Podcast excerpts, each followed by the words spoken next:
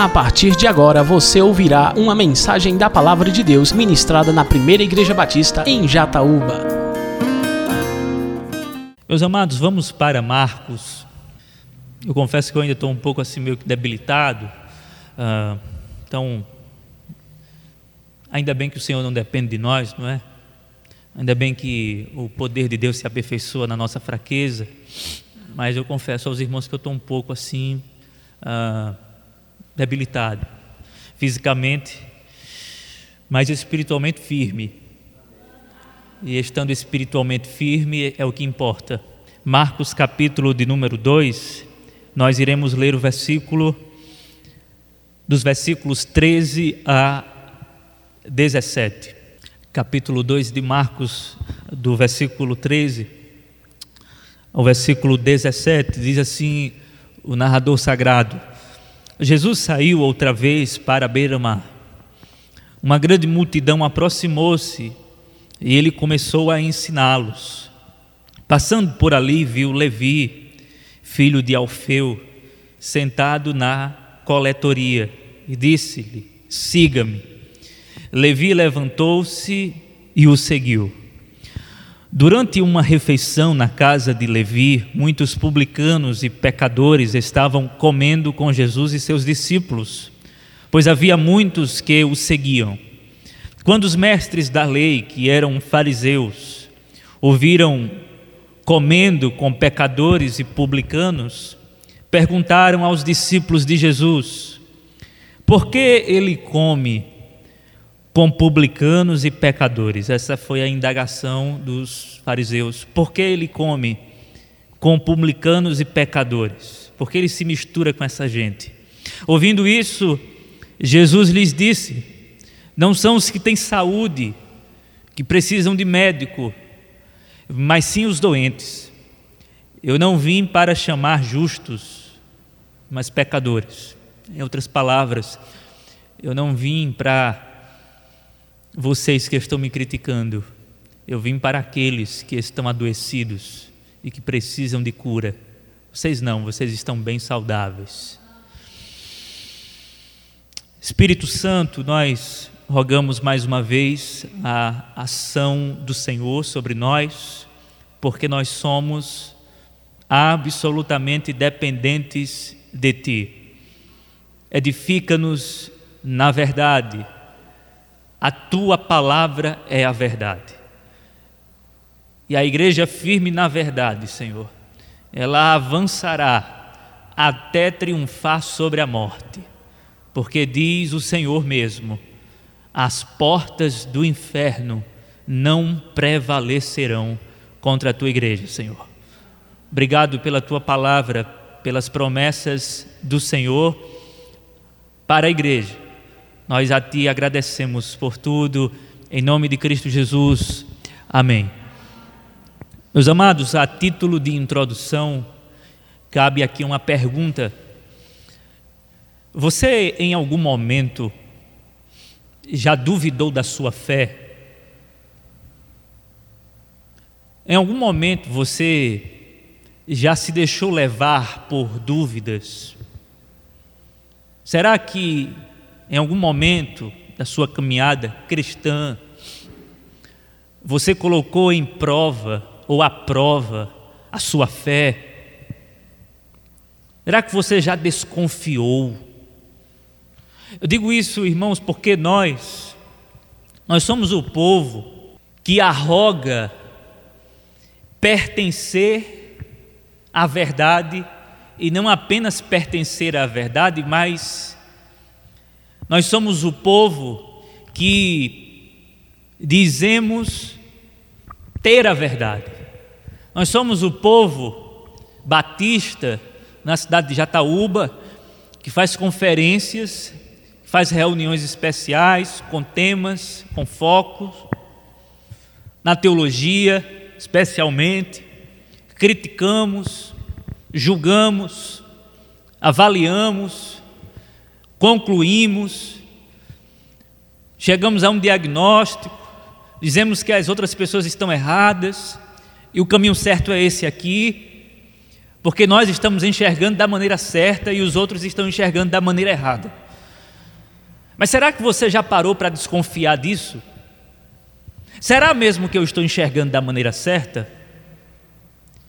Eu acho que esse tipo de ponderação existencial e religiosa é interessante, porque, por exemplo, eu estava lendo um livro, eu ainda estou lendo, processo de leitura que não vai acabar nem tão cedo.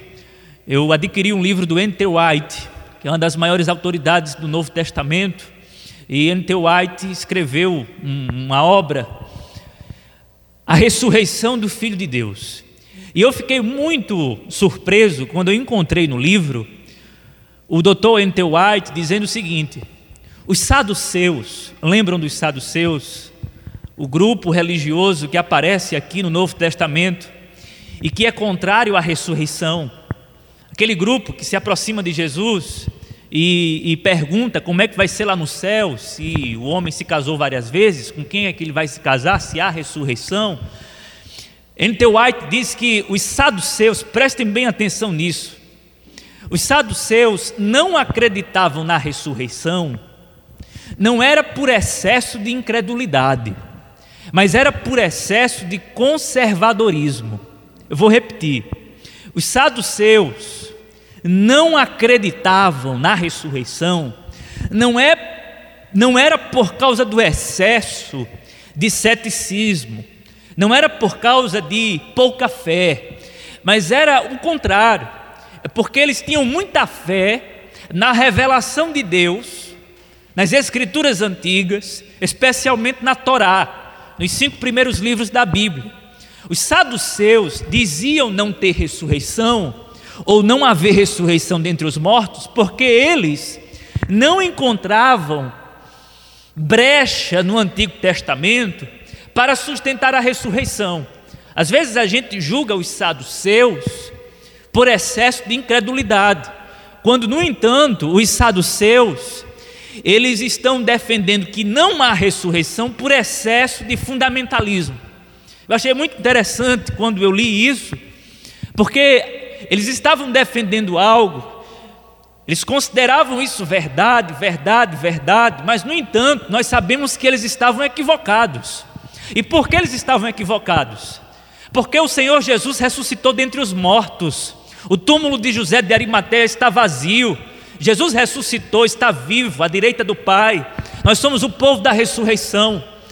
Mas eles entendiam, amados, à luz das Escrituras, que não havia ressurreição. E repito, me perdoe repetir isso, não era por excesso de incredulidade, era porque eles tinham um grande volume de apreço pelas Escrituras e não conseguiam encontrar base para a ressurreição.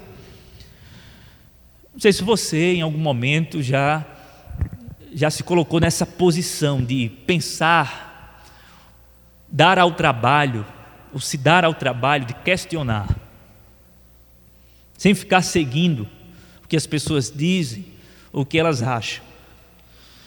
Eu quero fazer aqui, ainda a título de introdução, uma outra pergunta e última. Se você vivesse no primeiro século, na época de Jesus, de que lado você estaria?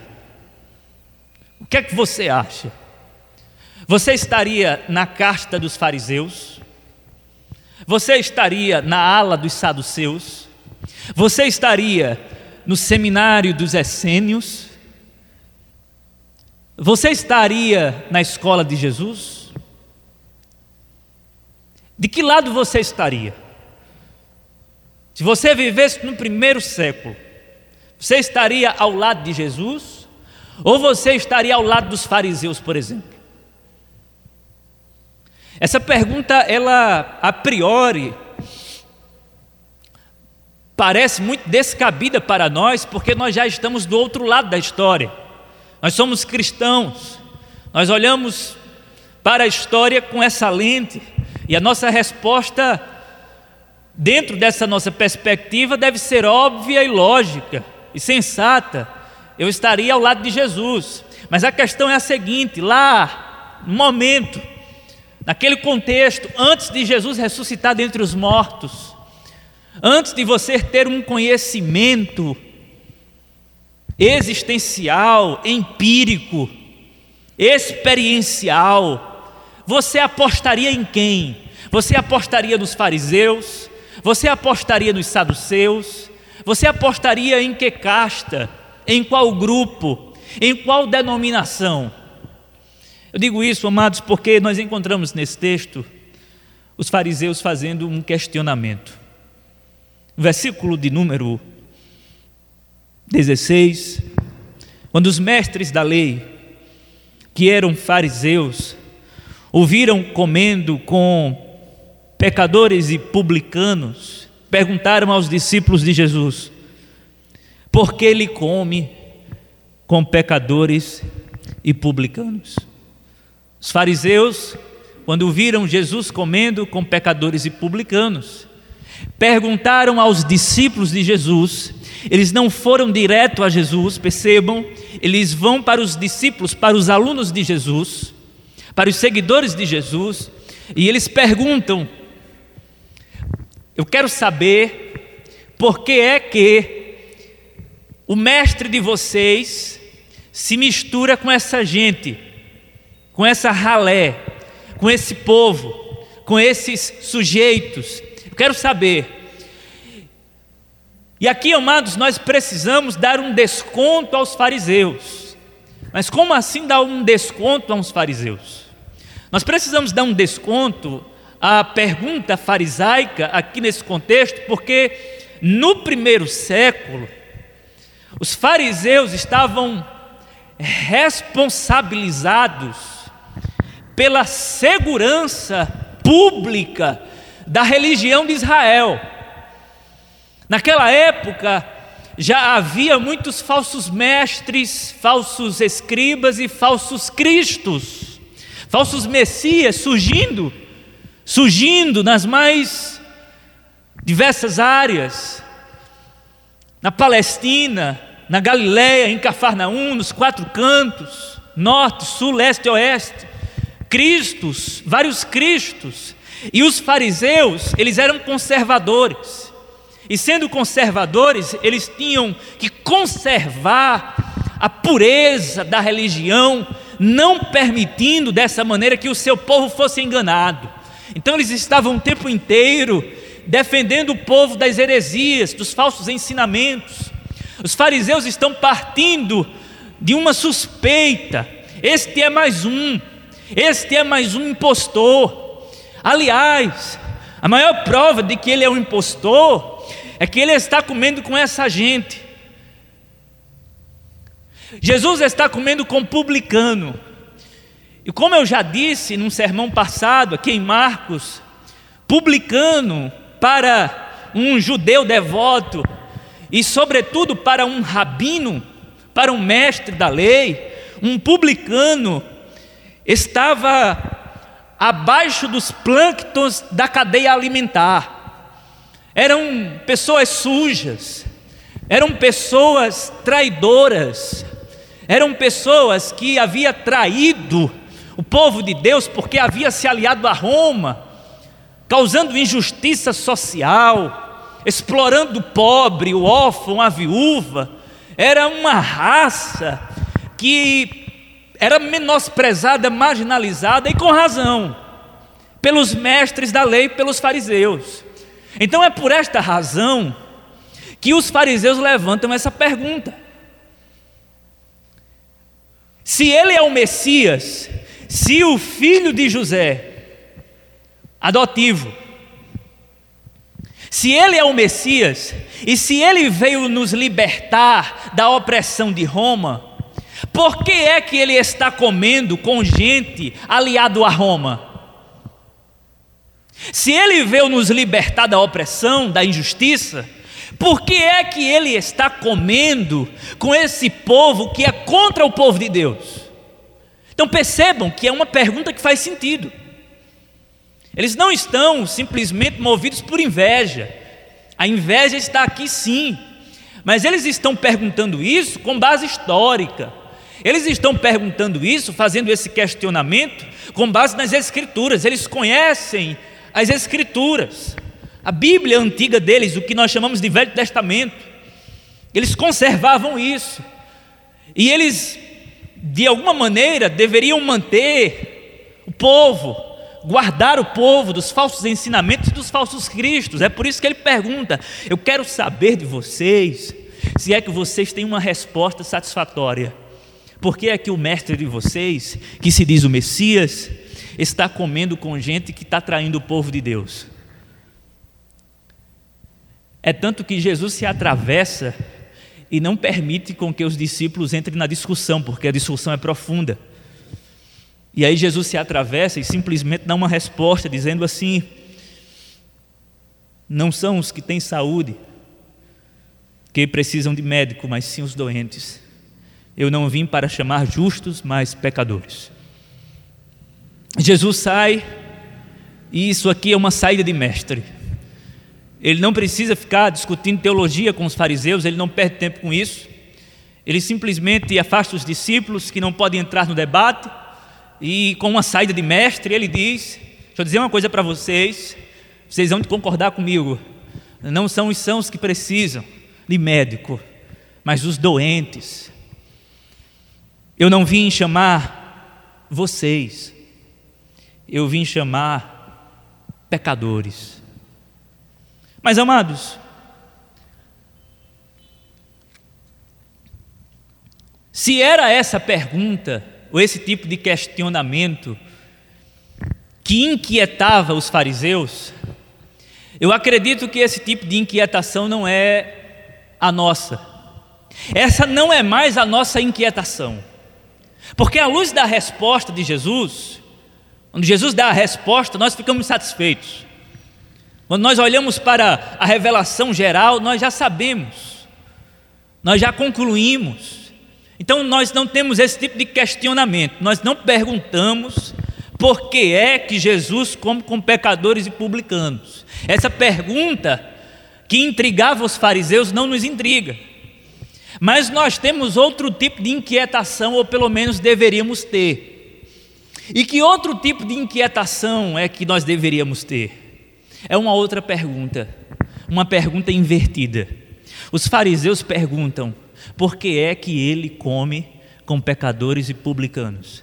Mas a nossa pergunta deveria ser a seguinte: por que é que publicanos e pecadores comem com Jesus? A nossa grande dúvida deve ser essa. Por que é? Não é porque Jesus come com pecadores e publicanos. Essa não é a crise.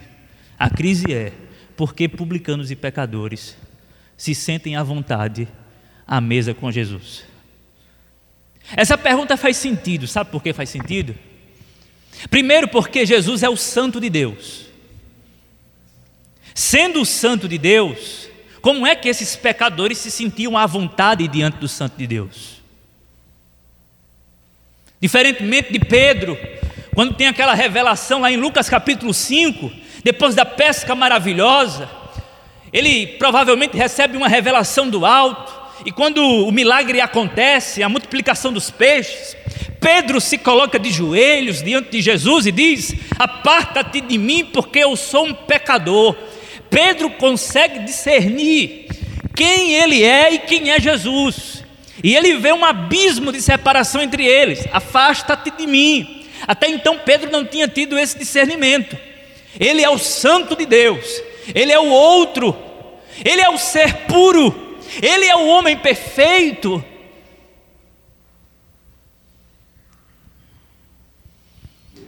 E essa pergunta faz sentido também, sabe por quê? Porque nas experiências religiosas atuais, nós sabemos que um pecador flagrante que vive fora da igreja, ele não se sente à vontade comendo à mesa com um pastor.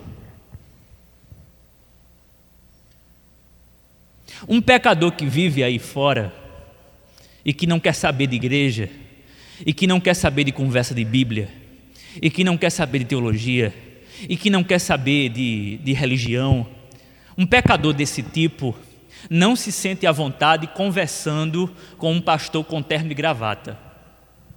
Ele se incomoda, ele se afasta, ele passa lá na ponta, ele prefere desviar o caminho porque incomoda. Um pecador flagrante não não procura fazer amizade com religioso.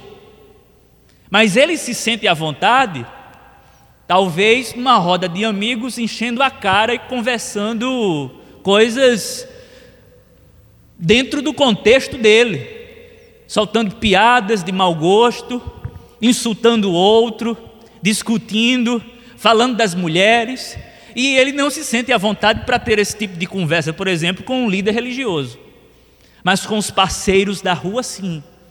Então, esse tipo de pergunta é, é cabível. Porque os pecadores e os publicanos, especialmente os publicanos, cobradores de impostos, gente traíra, gente da pior espécie, por que esses homens se sentiam à vontade à mesa com Jesus? Eu quero dar algumas respostas à luz do texto. Em primeiro lugar, eu acredito muito que os pecadores, os publicanos, se sentiam à vontade na presença de Jesus, porque eles discerniam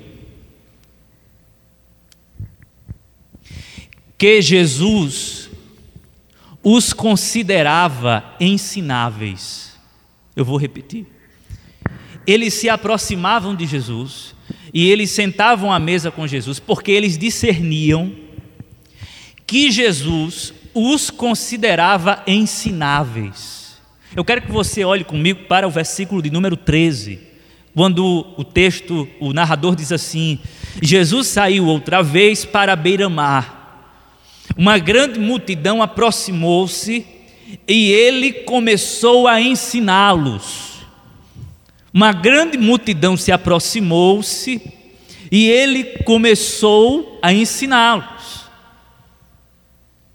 Essa multidão que nós temos diante de nós é uma multidão composta, em sua maioria, por gente da baixa, por gente da ralé, por gente que não fazia parte da elite espiritual de Israel.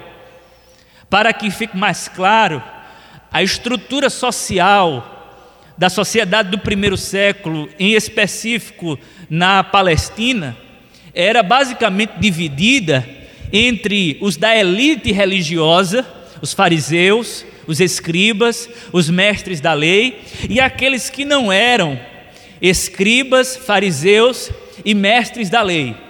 E a maioria não era. A maioria não havia alcançado o mestrado a maioria só tinha o fundamental. Aos seis anos de idade, o menino ingressava na escola, estudava os cinco primeiros livros da Bíblia, o Pentateuco. Com dez anos de idade, ele tinha decorado já a Torá. Dos dez aos 14, o menino já tinha todo o Antigo Testamento. Todo menino de Israel estudava isso aqui. E com 14 anos de idade já dominava o que nós chamamos de Antigo Testamento. A lei, os profetas, os livros históricos, os livros poéticos. Aí você pensa, essa turma aí tinha uma boa memória, era uma turma privilegiada. Não. Isso aí era o básico. Só os mais geniais é que passavam dessa fase. Você terminava essa fase com, com 14 anos de idade, e aí o rabino que estava lhe instruindo ia saber se você tinha gênio para coisa, para docência, para sala de aula, para academia. Caso não, você iria voltar para receber as instruções do seu pai e ser qualquer coisa na vida menos um rabino da elite, menos um mestre da lei, menos um escriba, qualquer coisa menos nós. Então os rabinos eram geniais, que dominavam a lei, os mandamentos, que interpretavam, que discutiam. O povo sabia, mas o povo não dominava como os rabinos, não discutiam como os rabinos. E o que é que acontece, gente? A sociedade está dividida entre aqueles que sabem muito e aqueles que sabem pouco. E os que sabem pouco é maioria. Quando você vê o texto dizendo aproximou-se a ele, aproximou-se e ele começou a ensiná-los, uma grande multidão, essa grande multidão não é composta da elite, é composta dos menos favorecidos intelectualmente. Quando você vê Jesus chamando Levi, Jesus está chamando alguém que não deu certo para os fariseus. Quando você vê Jesus chamando Pedro para ser aluno dele, você vê Jesus chamando alguém que não despontou dentro da estrutura religiosa de Israel. Alguém que fracassou, alguém que não deu certo e, portanto, vai pescar ou ser pescador como pai. Não dá para ser um doutor da lei, tem que ser pescador. Então, Jesus está chamando pessoas que não despontaram. Além do mais, considere o seguinte: dentre as escolas rabínicas em Israel, você agora tem uma nova escola. Você tem a escola dos fariseus, por exemplo, você tem a escola dos saduceus. Dentro da escola dos fariseus você tem os de Hillel e os de Shammai, os doutores da lei, os que, sabe, tinham mais discípulos. Mas Jesus chega na área e quando Jesus chega na área, uma nova escola é instituída, a escola de Jesus. E Jesus começa a recrutar alunos. Agora você tem um novo rabino na área. Quem é esse rabino? O filho adotivo de José, o carpinteiro, nascido da Virgem Maria. Ele é o rabino. E ele não é mais um rabino, ele é o rabino. É tanto que os textos, os versículos anteriores que nós já estudamos, você vai ver que o povo fica encantado com a autoridade de Jesus, a forma como ele passa os ensinamentos, a maneira como ele apresenta a lei, a história, com poder e autoridade, inclusive fazendo algo que os rabinos não faziam, expulsando demônios. As pessoas ficam encantadas. Então Jesus, ele não é mais um, ele é aquele que está sobre. Agora, por favor, acompanhe o raciocínio. Se Jesus é aquele que está sobre, e se os que estavam por baixo, os fariseus, eram aqueles da elite, e sendo da elite, o povão não chegava muito perto.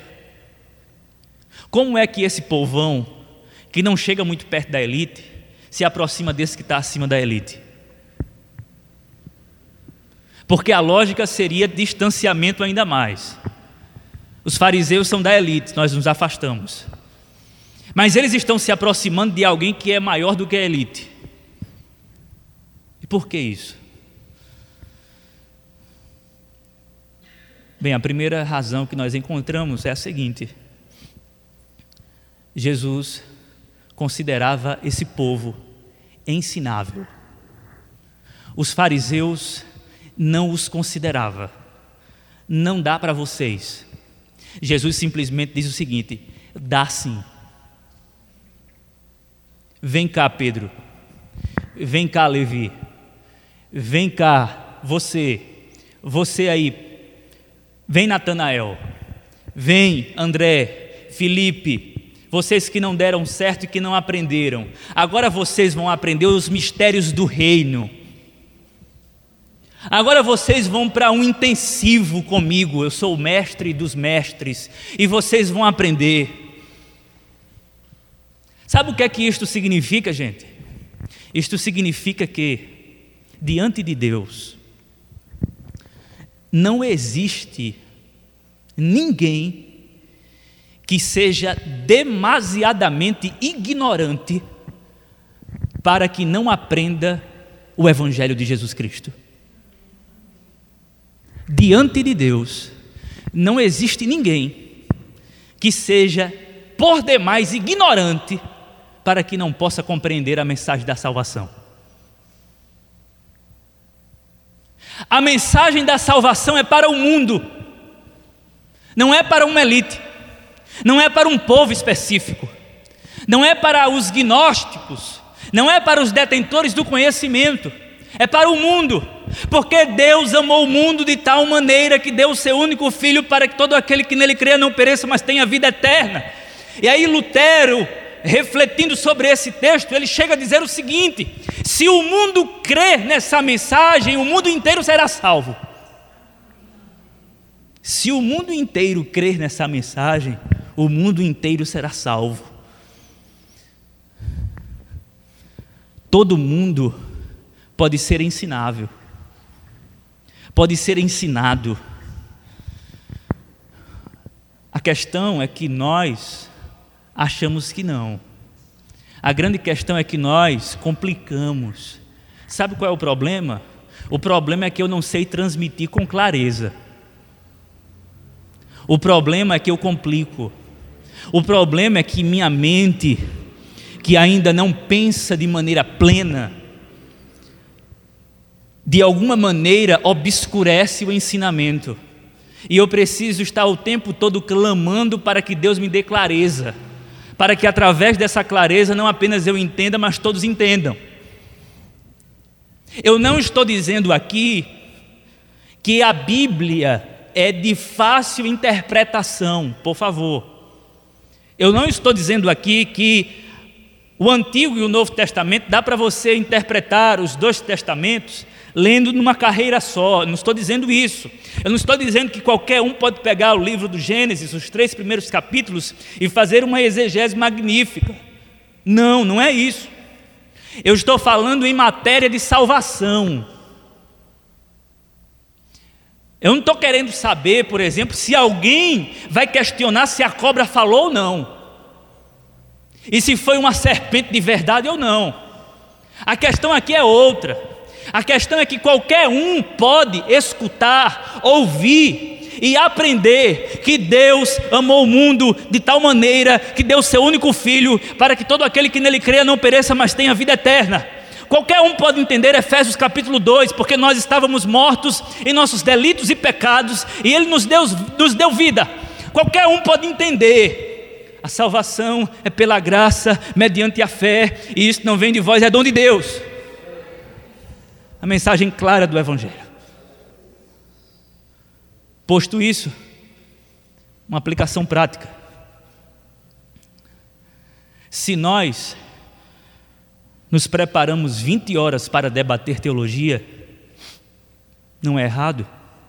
Nós precisamos nos preparar 60 horas para tornar claro e mais claro a mensagem do Evangelho.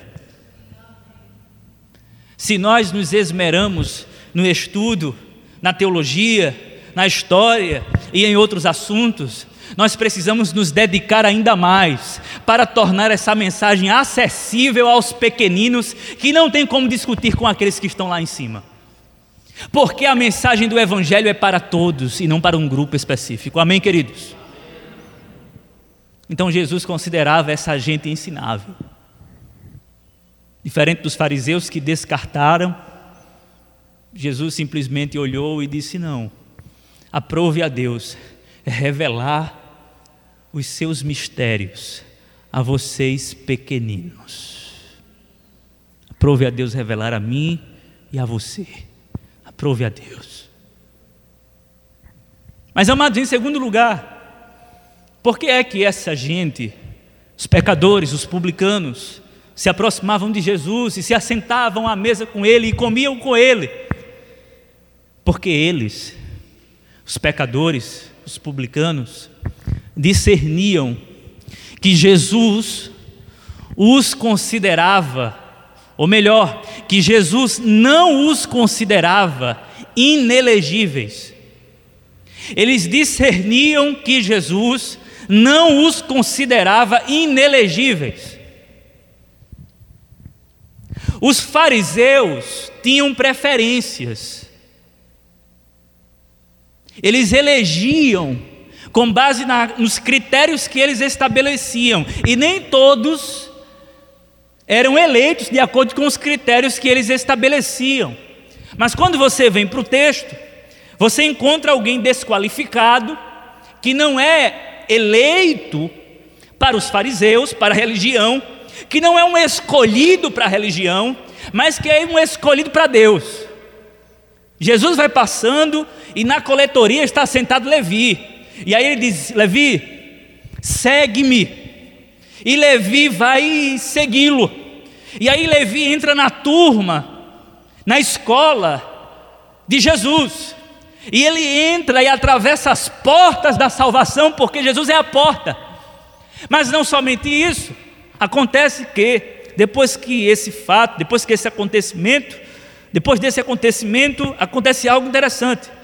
Durante uma refeição, versículo 15, na casa de Levi, muitos publicanos e pecadores estavam comendo com Jesus e seus discípulos, pois havia muito, havia muito que havia muitos que o seguiam. Amados, você tem uma cena chocante. Jesus dentro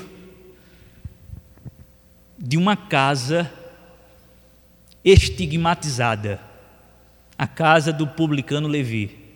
E na casa deste homem amaldiçoada, você tem homens amaldiçoados pelo povo, pelo povo elite.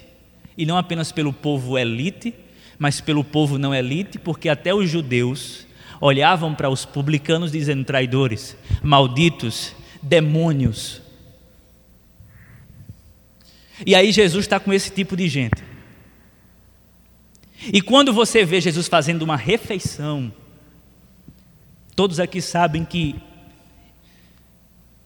grande maioria, refeição no primeiro século aqui nesse contexto de Jesus, era sinônimo de amizade.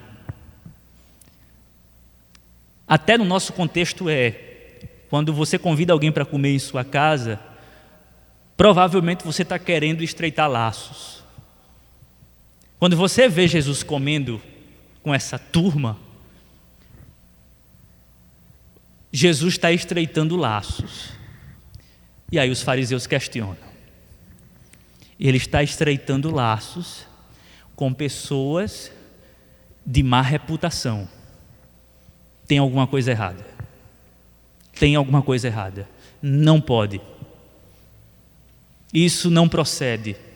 Eu desconfio muito que ele seja o Messias. Se ele fosse o Messias, ele destruiria esse povo, porque esse povo está tá com Roma. E o Messias veio nos libertar de Roma do império injusto que nos oprime. Mas Jesus simplesmente está comendo com eles. E não sei, o texto não nos dá detalhes. Talvez Jesus esteja comendo com eles e rindo. Talvez Jesus esteja comendo com eles e conversando de uma maneira íntima. A gente não sabe direito. Mas algo, isso intriga, o fato de comer intriga os fariseus e eles simplesmente perguntam por que é que ele come. Amados, a pergunta nossa não é porque ele come, é porque eles comem com Jesus. E uma das respostas que nós damos à luz desse texto é que Jesus não os considerava inelegíveis. Ou seja,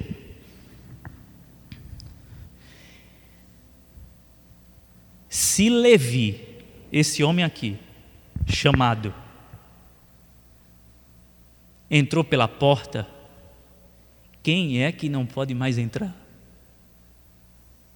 Não tem ninguém que seja muito perdido para que não seja achado.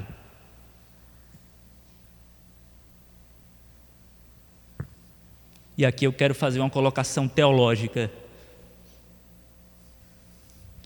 Nós defendemos a doutrina da eleição incondicional. O que é isso? A doutrina da eleição incondicional diz que Deus escolheu você simplesmente porque Ele quis escolher você. Deus escolheu você, Deus elegeu você simplesmente porque Ele amou você, e não porque Ele viu alguma coisa em você, e não porque Ele previu alguma coisa em você, e não porque Ele viu a disposição do seu coração, mas porque Ele simplesmente quis eleger. Você foi eleito por Deus porque Deus resolveu, de acordo com a sua boa vontade, eleger você. Essa é a doutrina da eleição incondicional que na mente de muitos é um desconforto, mas para o coração de um pecador maldito é a melhor mensagem de todas. Sabe por quê? Porque essa mensagem diz o seguinte: não é por você, é por Deus. O maior pecador de todos, diante de uma doutrina dessa, abre os olhos os olhos brilham, porque ele não tem expectativa nele, ele não tem nenhuma reserva de boa moral, ele não tem ficha limpa para se eleger ao céu, ele precisa ser eleito, entendeu? Ele é ficha suja, ele não pode se eleger. Mas Deus em Cristo Jesus pode nos eleger, pode nos escolher e nos escolheu antes da fundação do mundo para a glória dele. Amém, queridos? Posto isso, uma aplicação bem prática. Pregue o Evangelho a toda criatura. Sem escolher pessoas. Às vezes nós temos a arrogância de se comportar como Deus. Quem escolhe pessoas é Deus, e não nós. E às vezes nós nos comportamos como Deus. Nós queremos escolher pessoas.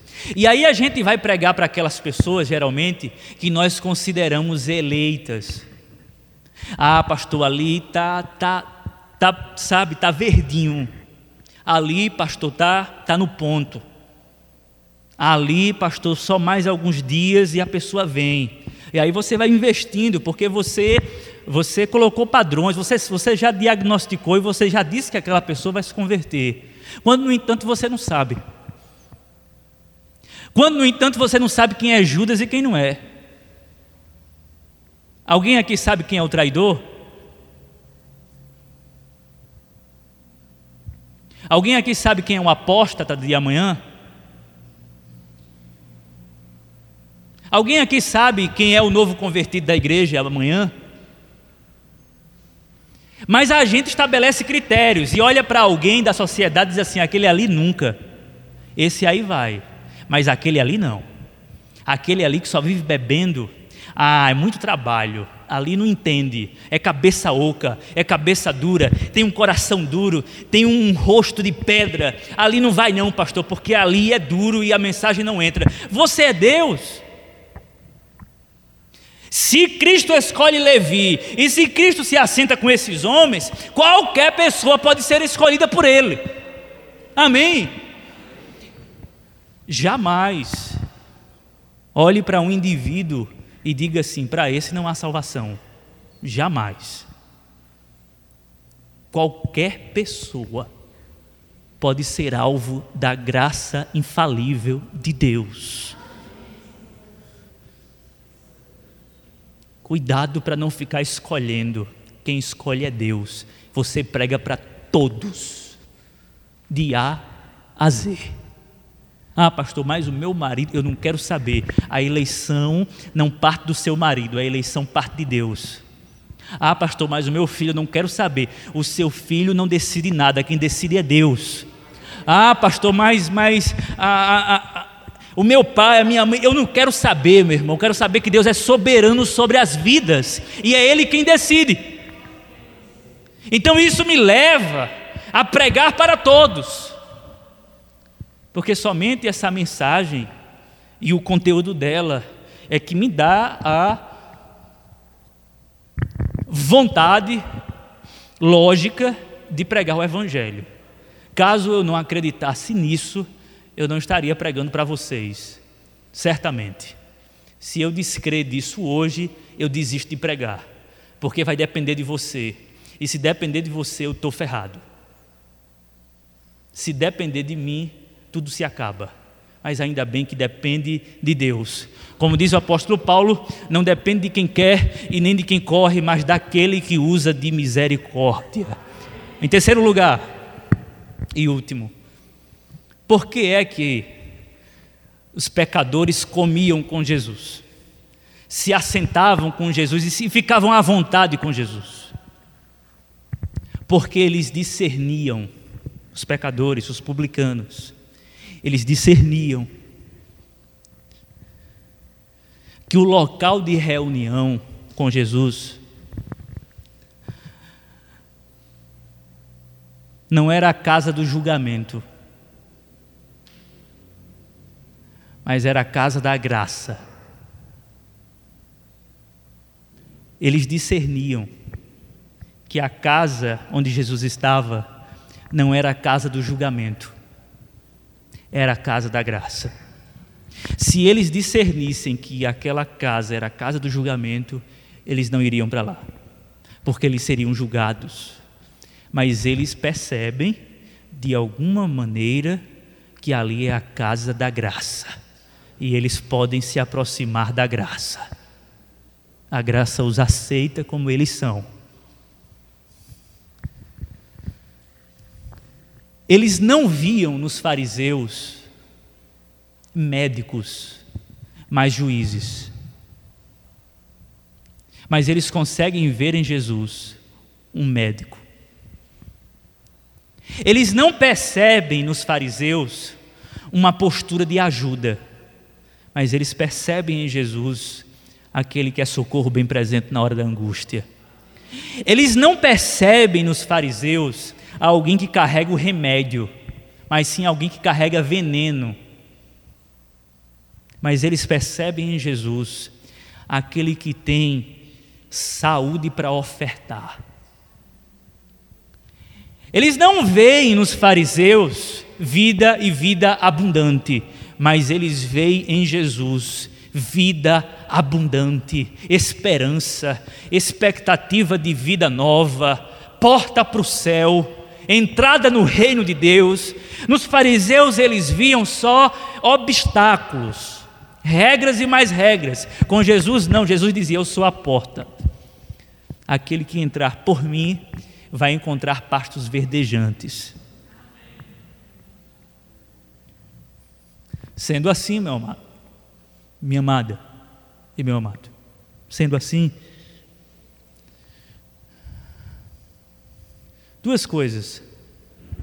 Tenhamos cuidado para não caricaturar Jesus. O que é isso? Fazer uma caricatura de Jesus. O que é uma caricatura? Uma caricatura ou é um exagero jocoso, de graça, de maldade, ou é uma deformidade, uma deformação da aparência. Então, a caricatura desfigura, não é fiel a você, não é fiel ao que você é. E o que nós mais temos hoje são caricaturas de Jesus pessoas que pintam Jesus como elas entendem Jesus, não segundo o que os evangelhos nos descreve, mas segundo o que elas entendem de Jesus.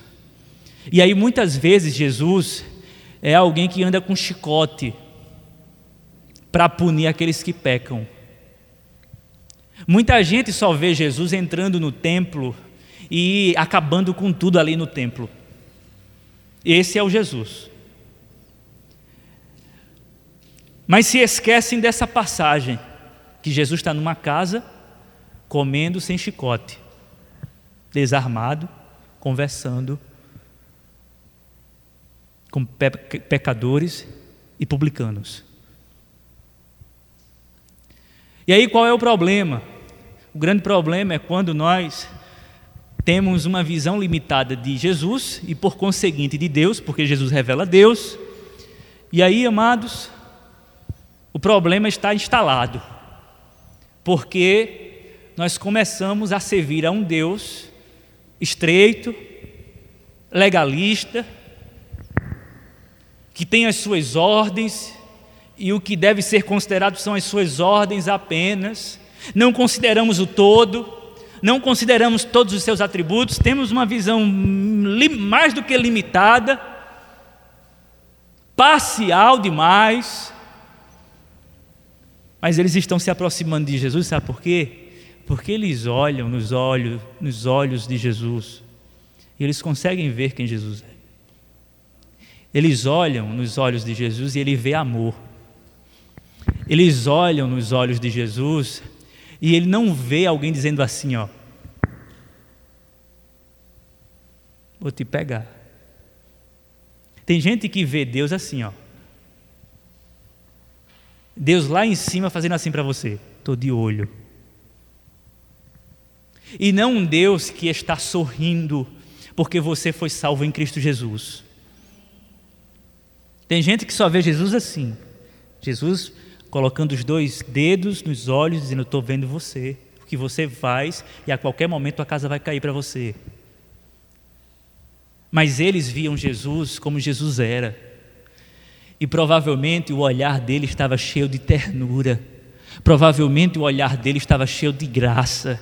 Provavelmente ele pregava com o seu olhar, provavelmente ele pregava com a sua face, provavelmente ele era, embora Isaías capítulo 53 diga que a sua aparência não era tão boa, mas o seu íntimo, cheio de graça, fazia com, a, com que a sua pessoa fosse atraente para os pecadores. Os pecadores poderiam olhar para ele como fonte de graça para a salvação e não como alguém que vai condená-los para a eternidade. Caso fosse isso, caso fosse assim, eles correriam para bem longe de Jesus, mas eles não correm para bem longe de Jesus, eles correm para Jesus. Não é para você se esquivar de Jesus, é para você correr para Jesus, porque Jesus não está para lhe fazer mal, Jesus está para lhe fazer bem. Jesus não está para destruir os seus planos, Jesus está para que o plano dele seja feito na sua vida, e o plano dele é de vida eterna para a sua existência. Cuidado para não caricaturar Jesus. E, em segundo lugar, para nós encerrarmos de fato, tenhamos o cuidado para não reduzirmos esse lugar aqui na casa do julgamento.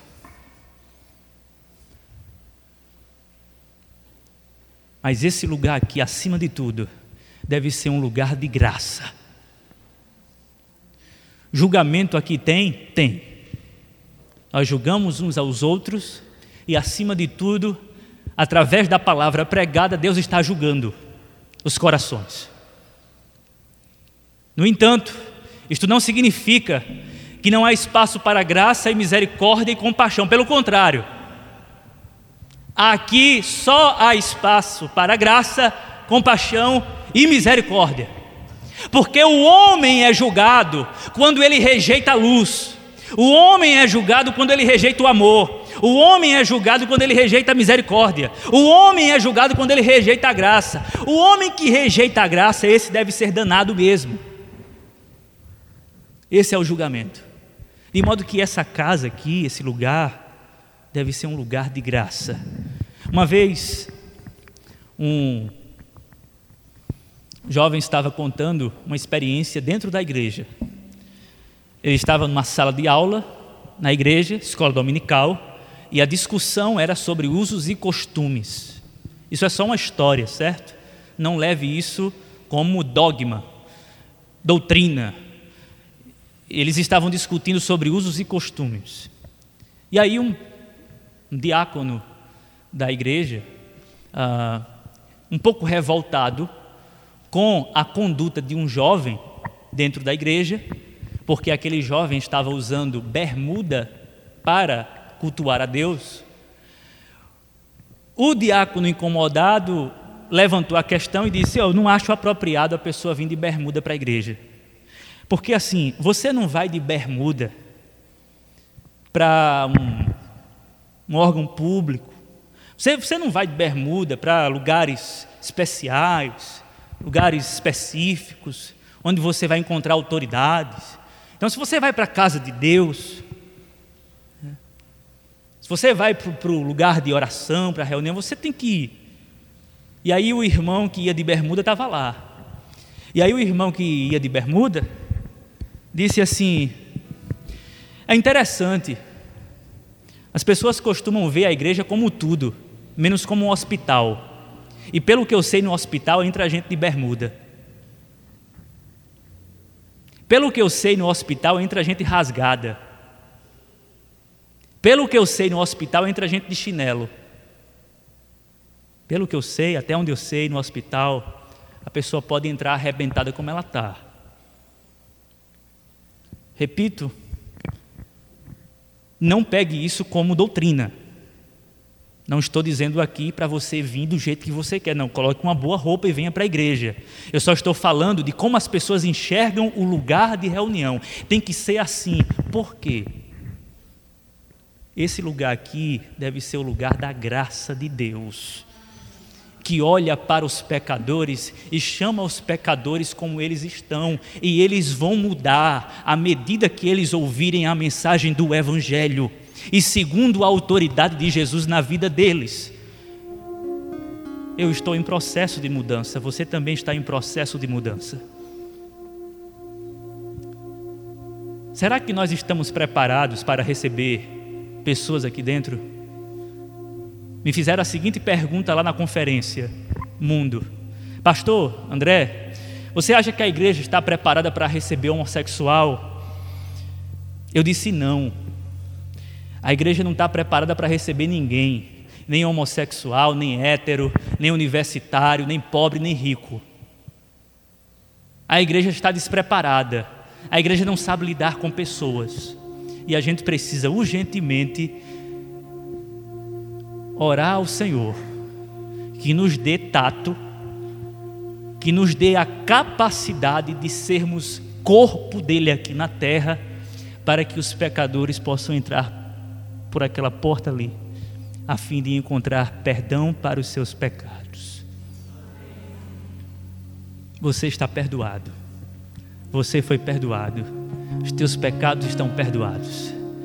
E você deve sair daqui nesta noite dizendo para todos: Jesus perdoou os teus pecados se você crê, Jesus perdoa os teus pecados, lança-os no mar do esquecimento, não os considera mais, apaga todos eles e te dá a vida eterna.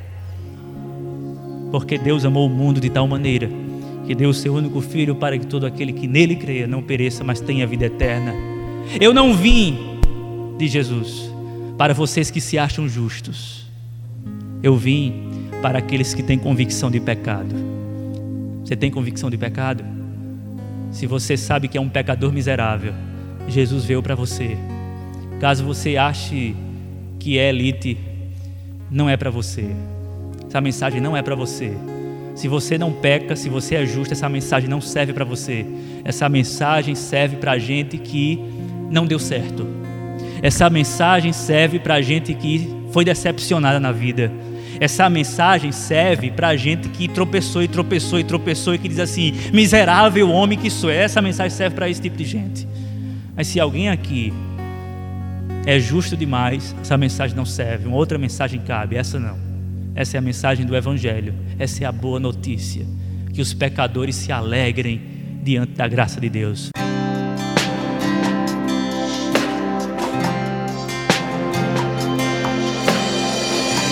Você acabou de ouvir uma mensagem da Palavra de Deus ministrada na Primeira Igreja Batista em Jataúba. Para mais informações e para ouvir outras mensagens online, acesse facebook.com/barra Igreja Batista Jataúba. Curta e compartilhe.